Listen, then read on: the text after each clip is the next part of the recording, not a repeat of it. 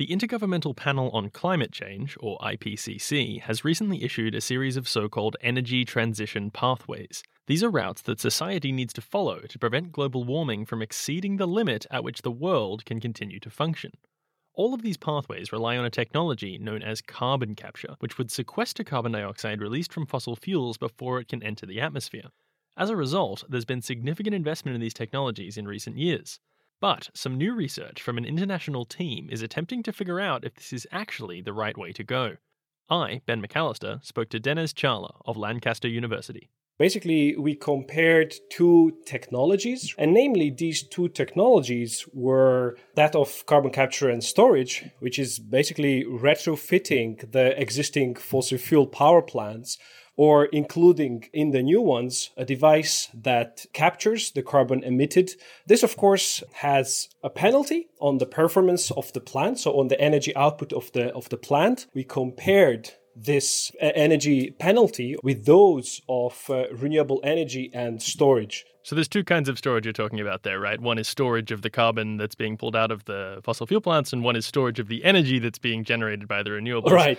And how specifically did you do it? What exactly were you comparing across the two different ideas there? In the energy transitions community, there's a, a number that is often referred to, and it's called the EROEI, or the Energy Return on Energy Invested number. So this number basically gives you how much energy you get from a certain power plant over how much energy went into building that specific power plant. So you get a ratio of, of sort of how good is the resource from an energetic perspective in terms of uh, how much you need to invest the, of the power plant's output to keep running that uh, energy source. So we looked at a number of locations across the world and a number of power plants, and then that's how we came up with an overarching comparison. So you're essentially comparing which one is more long-term energy efficient, considering with your renewables plants you have to spend some energy to build the stuff that stores that energy, and using the carbon capture you have to spend some energy to run the carbon capture. What did you find?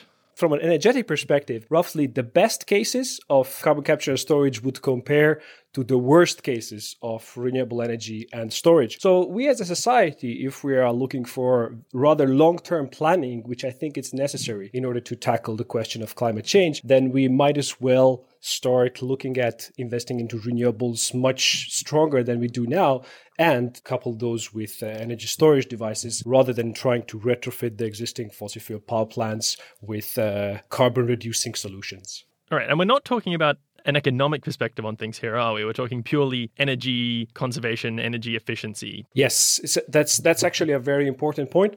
There's a number of studies which would do this uh, modeling based on an economic perspective, but what we said is that there's actually a lot of uncertainty involved with uh, economics.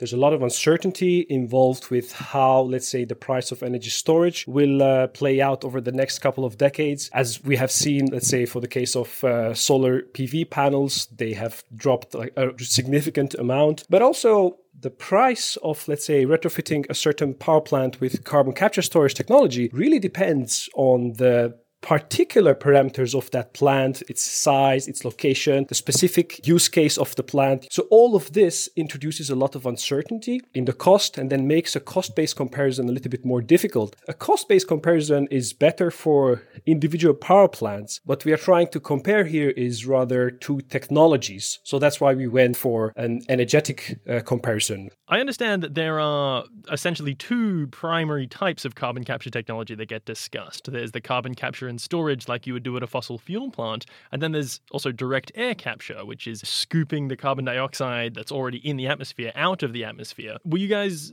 looking at both of these types of technologies or just one? We were looking only at the carbon capture and storage and not the direct air, air capture because uh, we were essentially highlighting how to produce energy, so basically electricity. On the other hand, there's also quite a number of people who, who are saying even if we follow the current path of uh, societal growth and societal decarbonization, we, we, will still go way beyond the limit. So we will overshoot the IPCC limit. So in order to actually enter the climate into a stable state, we will have to do some form of removal of carbon uh, from the atmosphere, which would be the, the direct air capture. But in this particular study, we do not touch those. Where do you see the future of this research going? I think in the future it would be quite interesting to increase its resolution a little bit. So you can look at a certain country and you can look at the composition of its power plants, and then you can create very specific pathways of given the resources in the region, what are the technologies that you need to use in order to be sustainable and have a society that is